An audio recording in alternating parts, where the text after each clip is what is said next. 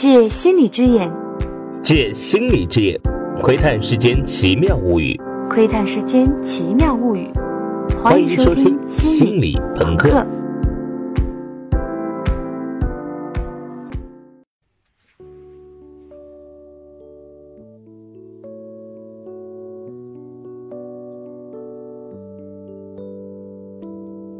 大家好，今天是控梦系列的最后一期。今天跟大家聊一聊民间的控梦爱好者们总结出来的一些关于清醒梦和控梦的经验。今天的内容主要来自于中央编译出版社二零一五年出版的《梦控师》这本书。书的作者叫追梦马野，据称是中国清醒梦第一人啊，在各种控梦论坛里非常知名。这里首先要声明一下，这本书我们严重的不推荐。这本书的内容啊，只是控梦爱好者们的一些实践总结，极度缺乏科学性。从行文来看，不客气的说，作者比较缺乏科学素养。比如说，书里偶尔提到的一些世界各地的什么预言家、超心理学大师什么的，在这本书里，他们都是以清醒梦大师的身份出现的。但是这些大师其实无非是些神棍，在稍微靠谱点的资料里已经被接过无数次底了。我相信作者在书里介绍的那些控梦技术啊，用在他自己身上肯定是奏效的。但是这些东西在多大程度上有普遍性，那就不得而知了。所以呢，以下介绍的这些内容，大家当成故事来听啊就可以了。只要不当科学来看呢，那倒是可能有点打开一个新世界的意思。好，那我们下面就来说说这本书里比较有趣的部分内容。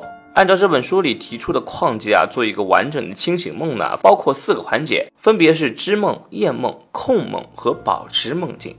下面我们就分别说一说。第一个环节，知梦，就是在梦里产生一个我是不是在做梦的意识，这是我们上一期节目讲的重点。这方面，《控梦师》这本书里提到了很多我们上期节目里没有涉及的细节。按照《控梦师》里的分类啊，知梦的方式分成梦中知梦和清醒入梦这两大类。梦中知梦就是我们上期节目讲的那个方法，在梦中发现一些异常的线索，然后忽然产生一个我是不是在做梦的意识。这本书里管这样一些异常的线索叫知梦扳机，扳机一被扣动啊，子弹便出膛，你就被送进了清醒梦的世界。我们上期提到的憋尿其实就是一种扳机，除了这么重口味的扳机之外呢？还可以当做扳机的场景，其实还有很多，有的时候都不必是具体的场景，比如说做噩梦本身啊，就是一种扳机。当你梦见被人追杀或者被怪物追得走投无路的时候啊，如果你的恐惧情绪积累到一定限度，大脑就会启动一个自我保护机制，结果通常就是直接吓醒。但是也有少部分时候，你会忽然意识到，我靠，我有这么倒霉吗？我是个多好的人呐，怎么会有坏人要杀我呢？我该不会是做梦吧？咦，好像真的是在做梦啊！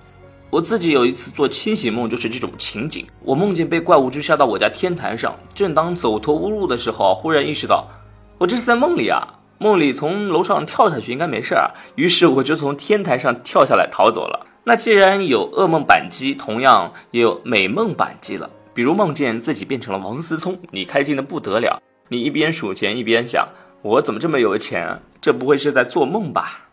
你看，梦里如果出现美好到你自己都不相信的好事，那也有可能会变成扳机。在梦里发现扳机，然后织梦，这就是梦中之梦。相比较而言呢，下面说的清醒入梦就是一种听起来更加奇妙的方法了。清醒入梦就是在入睡的那个环节，一边让自己的意识逐渐模糊进入睡眠，另一边呢，同时又保持一定程度的清醒，这样你就可以从清醒的状态直接滑入清醒梦。如果要用这种方式进入清醒梦，那最好是在早上起来准备回笼觉之前尝试，因为如果是晚上睡觉前试的话，即使成功了，早上起来也忘了。这种清醒入梦呢，是需要借助一些技巧来训练的，比如出题大法。进出的出，身体的体，指的是灵魂从身体里跑出来，灵魂出窍的错觉。按照《梦控师》这本书的说法，不少控梦达人同时也都是出体大师，他们很擅长利用这种出体错觉来清醒入梦。他们的做法就是在半睡半醒之际，引导自己产生灵魂出窍的错觉。具体的做法呢，大致是这样的：当你比较困的时候，躺在床上，全身放松。